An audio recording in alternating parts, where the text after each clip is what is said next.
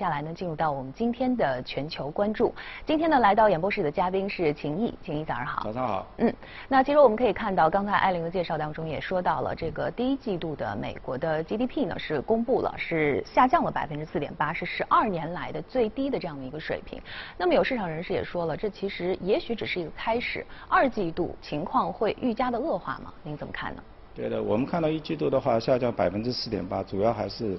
一个消费包括企业投资，消费的话是下降了百分之七点四，包括那个企业投资的话是下降了百分之八点六啊。然后因为这个的话，中间它还是基本上美国还是复工的一个状态。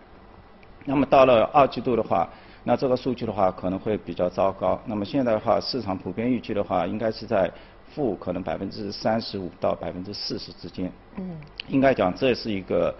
呃，比较糟糕的一个数据，但是呢，我们也昨天也看到，包括美联储的话，它也是继续保持一个宽松啊。现在我们看到的整个一个全球的这样一个央行的话，那基本上都是呃货币政策，包括它的一个财政刺激政策的话，就是全部出来了啊。我们看到像日本的话，现在报出来的整个一个资产负债表的话，达到六百五十万亿日元啊，那几乎达到了 GDP 的百分之一百二十了。美国的话，上周的话拿出四千八百亿后，那很快这周的话，他又宣布了一个七千亿美金，对于一些州政府，包括一些地方政府的一个扶持，一个贷款扶持。那么，包括他现在美联储的每个月一千五百亿美金的一个债券的一个购买，资产的一个购买。那么我们很快可以看到它的一个 资产负债表的话，会达到一个接近十二万亿美金。那现在八十接近要八万多亿，然后还还要增加四万多亿，那么接近十二万亿。那去年的话，呃，二零一九年的话，我们看到它整个一个 GDP 的话在二十一万亿美金左右，所以整个一个扩充的话，最终会达到一个百分之五十左右。那包括欧洲的央行的话，它也宣布了一万亿欧元的一个，就是说。包括它一个非投资级别债券的一个购买计划，那么它的整个一个资产负债表的话，基本上也要达到七万亿欧元左右。那应该是说现有的一个状况的话，应对整个这样的一个经济活动的一个下滑的话，政府做了他所该做的一切，应该是嗯。那其实我们说到了昨天这个美联储的最新的这样一个利率决议，好像是和市场预期的没有什么太大的差异啊。但是我们发现这个鲍威尔其实在之后的讲话当中也谈到了将会采取呃各种各样的措施来支持这个美国的经济。您觉得接下来还会有哪些方面的措施呢？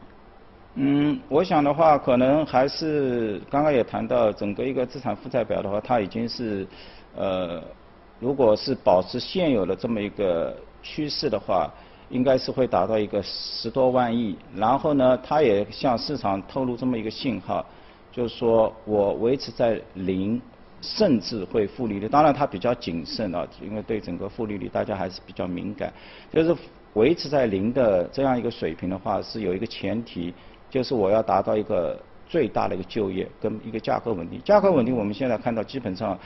都有一些通缩的一些迹象，所以这个是不慌。但是呢，就是说，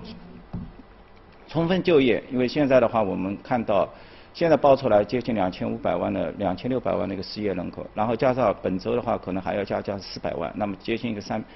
呃，就是说三千万，可能达到十五到十六的一个水平。那么就是我维持在零的一个位。维持零的利率，我要看到充分就业。那充分就业现在的话，可能百分之四到百分之五。那么这个时间段的话，一下子会把整个维持宽松到零这样的一个水平的话，可能要全起就是拖延个两到三年。我们可能最二零二二年可能还会有这样一个零这么一个出现。所以对现在的一个包括债券、包括一个股票市场的话，是一个很好的提升。我们看到。整体的这些，呃，昨天的话，几乎纳斯达克已经会把二零二零年的一个跌幅已经全部拿走了。嗯，对。那其实我们可以看到，刚才你也提到了，就是这些呃刺激的措施啊是前所未有的。那么它其实对于这个政府的债务也是造成了很大的压力。这对于未来有可能会产生什么样的一些风险吗？当然，就是说，我觉得现在政府所考虑的话，就是保持一个市场的一个流动性，啊，防止在以前的零八年金融危机市场没有买家，包括我们看到近段时间的一些原油一样的，就是说它充分的向市场释放一个流，但它这一个钱的一个偿还，最终还是要通过一个 GDP 的一个就是企业的一个经营活动的一个恢复，是吧？企业去恢复这样一个呃呃。资产的一个科技的一个投入，资本开支恢复了一个正常的一个状态，然后用这样的一个经济活动去慢慢的去偿还他现在所给市场带来的这种宽松，这一切就是说，他所现在所做的一切还是让这个经济活动去一个恢复，是吧？其实我们现在同整个一个经济的话，也是慢慢的已经从。就是说，传统我们看到现在已经完全是往那个数字化去转型，所以爆出来美股昨天这些大型的这些科技股，其实我们看到他们那个利润值都非常好，是吧？当然可能二季度会稍稍弱一点。微软的话，三百五十亿的收入的话，它的利净利润只要达到一百零七亿，接近百分之三十，啊，三十的一个利润率。谷歌的话，爆出来四百一十二亿的一个收入的话，有六十八亿的净利润。包括像脸书的话，那一百七十七亿的利润的呃营收的话，它创造了接近四十九亿的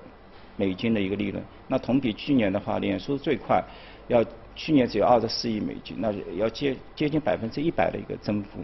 所以当今引领整个一个证券市场，那毫无疑问就是数字经济啊这个。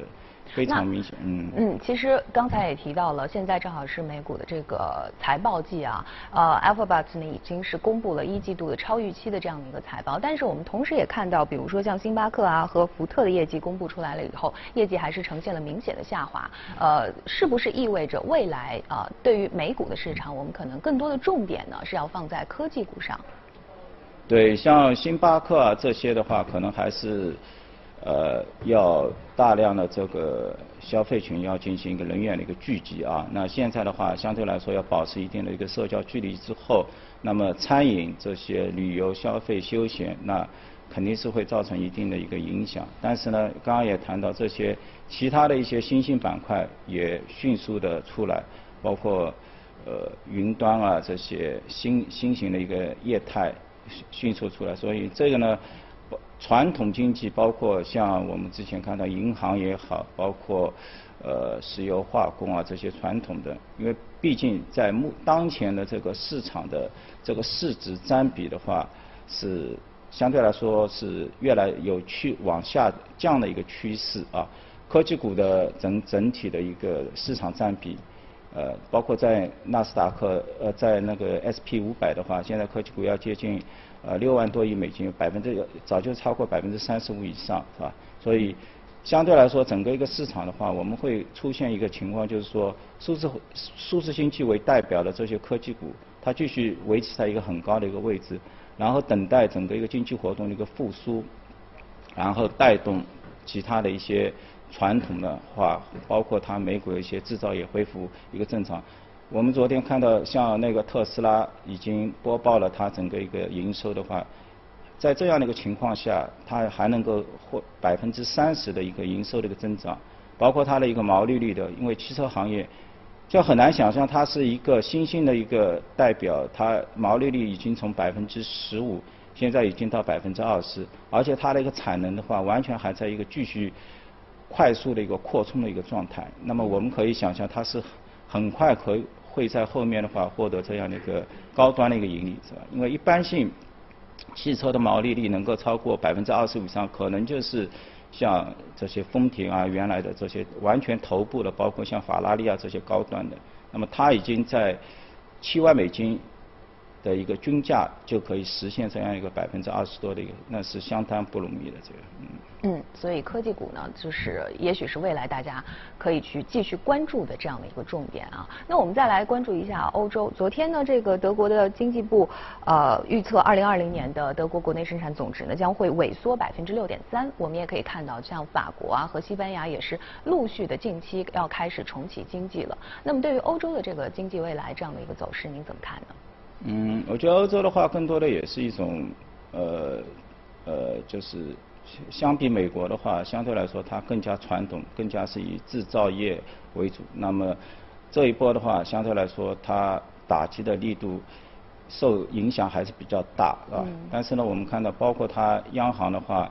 它的原先的话，欧洲对于整个它只是做一些货币的一些刺激的一些行动，但是呢，在今年的这种情况下的话，它也很多的采取了一些它的一些财政的刺激的一些政策，包括刚刚也谈到，居然连一些非投资级别的债券它也在购买。那显示了它对经济的绝对的一种扶持的这种力度，所以后面的话我们看是在包括像中国的话，现在也在慢慢的一个复苏，因为欧洲的话更多的一些经济活动的一复苏的话，有赖于跟中国之间，因为我们看啊，现在欧洲企业把它的一个财报打开的话，那么它大概是百分之三十八。到百分之四十左右，它的企业的营收的收入的话，来自于它欧盟的欧盟的自己的一个区域。但是亚洲区域的话，来自于亚洲区域的一个营收的话，基本上和跟它从美国获得的收入是等同的。所以，如果像中国以中国为代表的这些亚洲体能够迅速的恢复的话，那么我们相信对于欧洲的提振还是相对来说是非常的一个明显。当然包括。跟欧洲企业有很大关系的，还有一些拉美的一些经济啊，包括一些中美洲，但主要它还是在靠整个一个亚洲，就是嗯。好，接下来呢，进入到我们的美股放大镜。今天呢，我们要聊的这只个股是 Google。那其实，在疫情期间，这个 Google 它的一些营收，包括业务结构的呃这个变化，有一些什么亮点值得我们去关注呢？那谷歌的话，也是一个老牌的，是吧？所以。我们所有的都在说说，就是说。那季报出来的话，它的一个整体一个营收的话是还有百分之十三，但是呢，因为一二月份是完全没有受影响的，所以它在整个一个季报中也谈到了，就是说到了三月份的话，它出现了一些双位数的一个递增啊，这也是我们当初整个一个疫情刚发生之后，包括像脸书，包括像谷歌，它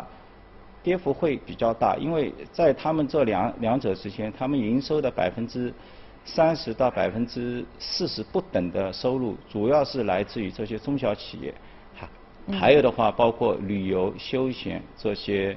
呃，就是服务型的这些经济。那我们看到整个一个疫情一爆发的时候，这一块收入是影响还是比较巨大的，是吧？那么在他们的一个财报中呢，我们也看到，当然市场的话也很快的做出了一些就是说应对啊。但是呢，现在从脸书报出来，包括他对二季度跟三季度的一个展望的话，几乎就是说认为这样的一个情况的话，已经是得到了一个平稳，是吧？所以我们看到像脸书的话，应该是反弹力度更大，几几几乎是百分之六十。谷歌的话，因为相对而言的话，它的营收的话已经是达到了一个很高的值了啊，四百四百多亿，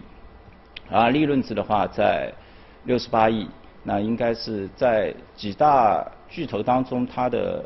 利润率的话，应该是比较低啊，百分之十七到十百分之十八。但是呢，中间也有我们也看到了一些亮点，因为我们知道谷歌是经常会把巨量的这个企业的这个经营活动的一个现金流是用于到开发一些新的一些产业，是吧？嗯。比如说它的一些现在的一个谷歌的一个云端，那么季报的话出来的话有二十八亿美金。那这个话同比去年的话，那当然跟啊 Amazon 的 AWS 包括 Azure 微软的这个相比的话，它还是一个比较小的这么一个数字，但它的增长潜力还是比较高的。现现在去年呃一季度话增长有百分之五十，而且我们去看整个一个谷歌的一个资本开支啊，就是说在一季度的话，它资本开支还是达到了六十亿美金，它同比的话增长还是有百分之二十左右。但是呢，因为为什么说这个是一个惊喜呢？因为在一九年的时候，四季报它出来的时候，它是有一个接近百分之二十的一个跌幅啊，同比有一个跌幅，所以大家都觉得，哎，这些大型的这些科技公司是不是在经济相对来说比较疲弱的时候，他们会削减这样的一个资本开支计划？但是它的一季报出来之后呢，我相信应该是。抵消了大家这样的一个疑虑，是吧？嗯。那么公司的话会继续加大自己在云端包括数据中心的一个投入。那对于大量的这些网这个做数据库啊、数据中心这些芯片商啊，包括设备商啊，应该是一个。比较好一个大的一个利好就是。嗯，那么就是未来在您看来，比如像 Google 这样的公司，那是云端这样的新的业务可能会占到它的收入占比更高一些，还是说是呃，比如说像广告啊这些比较呃以前很确定的这种呃呃老的业务会更加的占比更高呢？您怎么看？嗯，当然像谷歌、脸书的话，它主要还是以广告。作为主，基本上要占到一个百分之，像脸书的话要百分之九十，谷歌的话也要接近百分之八十，是吧？啊，当然，当然我们看到它一个云端的话，只是说，呃，是一个快速的一个增长，但是呢，从数量级别上，那要赶上，呃，就是说原来的一个传统的一个搜索，因为搜索的话要接近一千亿，是吧？一年。一个季度的话都在两百亿、一千亿，那么这个搜索的话，以谷歌现在的一个速率的话，大概年化的话也只有在一百亿美金左右，是吧？还是有一个十倍的一个成长的一个空间。那当然，更多的话，我们觉得就是说，现在谷歌发展的很快了，也是它的 YouTube 的这样一个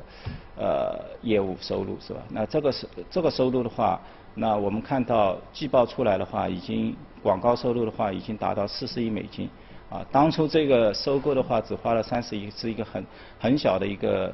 呃收购一个金额。那现在的话，它已经成长成光广告收入的话已经达到四十亿，年化的话应该已经有接近一百六十亿美金的这么一个数字，是吧？嗯。而且在现在一些中小企业也好。包括一些品牌商，呃，一些广告相对来说比较疲弱的情况下，它也加大了自己 DR 一些呃直销的一些业务群啊。这个收入的话，因为目前的话只有百分之二十左右啊，可能百分之二十五左右。但是呢，这个速度增长的速度会会越来越快，这也是它呃这个季度的一个财报所显示的一个亮点之一吧。嗯。